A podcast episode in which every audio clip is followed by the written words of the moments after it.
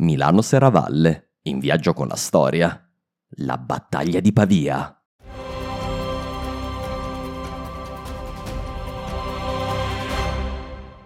A pochi chilometri dalla Milano Serravalle, a nord di Pavia, nel grande parco di Mirabello, si è combattuta una delle più importanti battaglie della storia italiana.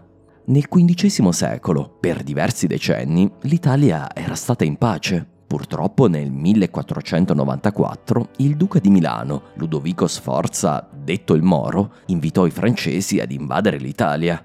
In pochi anni i francesi acquisirono un potere straordinario su tutta la penisola. Le altre potenze europee non potevano rimanere certo a guardare. Iniziarono allora le Guerre d'Italia, un devastante conflitto che durò a più fasi per più di sessanta anni, fino al millecinquecentocinquantanove. Tra il millequattrocentonovantaquattro e il millecinquecentoventuno l'Italia fu spartita tra le grandi potenze. La Spagna conquistò il Regno di Napoli, la Francia il Ducato di Milano. Nel millecinquecentoventuno, però, gli imperiali passarono di nuovo all'attacco, espellendo i francesi da Milano. La reazione francese non si fece attendere. Il celebre sovrano rinascimentale di Francia, Francesco primo, intervenne personalmente nella penisola. Nel millecinquecentoventiquattro, in una fulminea campagna, il re riprese Milano. Qui venne a sapere che l'esercito imperiale si era ritirato a Pavia. Decise allora di infliggergli un colpo mortale, assediando la città e costringendoli alla resa. L'assedio si protrasse per diversi mesi, ma nel gennaio del millecinquecentoventicinque un esercito di Carlo quinto, imperatore del Sacro Romano Impero e re di Spagna, giunse in Lombardia per affrontare i francesi. Il campo di battaglia sarebbe stato il grande parco di Mirabello, una riserva di caccia voluta dai Visconti, trasformata in un celebre parco rinascimentale che copriva ben duemiladuecento ettari a nord della città.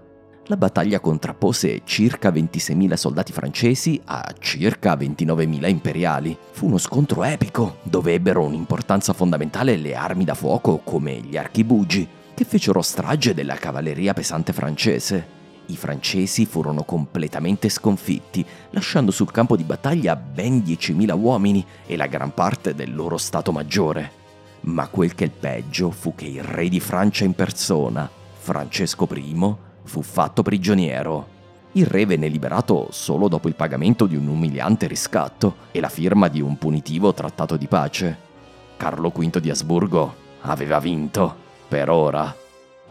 Oggi puoi visitare il Castello di Mirabello, trasformato nei secoli in una cascina, o il bel parco della Vernavola, dove si svolsero la maggior parte dei combattimenti.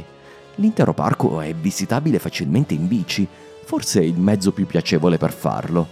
Nella Basilica di San Teodoro, a Pavia, si trova un grande affresco che raffigura la città durante l'assedio del millecinquecentoventidue. Raffigura Pavia e i suoi dintorni esattamente come dovevano apparire al momento della battaglia, e potrebbe essere interessante dargli un'occhiata.